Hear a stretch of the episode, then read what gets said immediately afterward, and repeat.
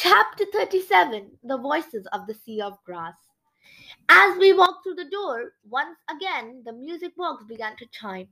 This time I heard the musical note F. The emerald slid open. Inside was a thin golden cord.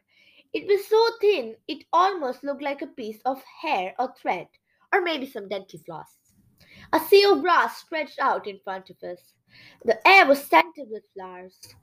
"Now, where's the map of the kingdom of the pixies?" Scribblehopper huffed. "This place is so disorganized." Just then, a beetle with a shiny body and long pincers raced by. The map was on his belly. "Hey, you! Come back here!" the frog croaked. He chased the bug down. Then he stood very still. "Listen, fair knight," he whispered. "Can you hear it? That's the voice of the sea of the grass." At first, all I heard was the gentle whoosh of the breeze blowing through the grass. But then I heard something else. It sounded like, "Beware of the pixies. Beware of their tricks."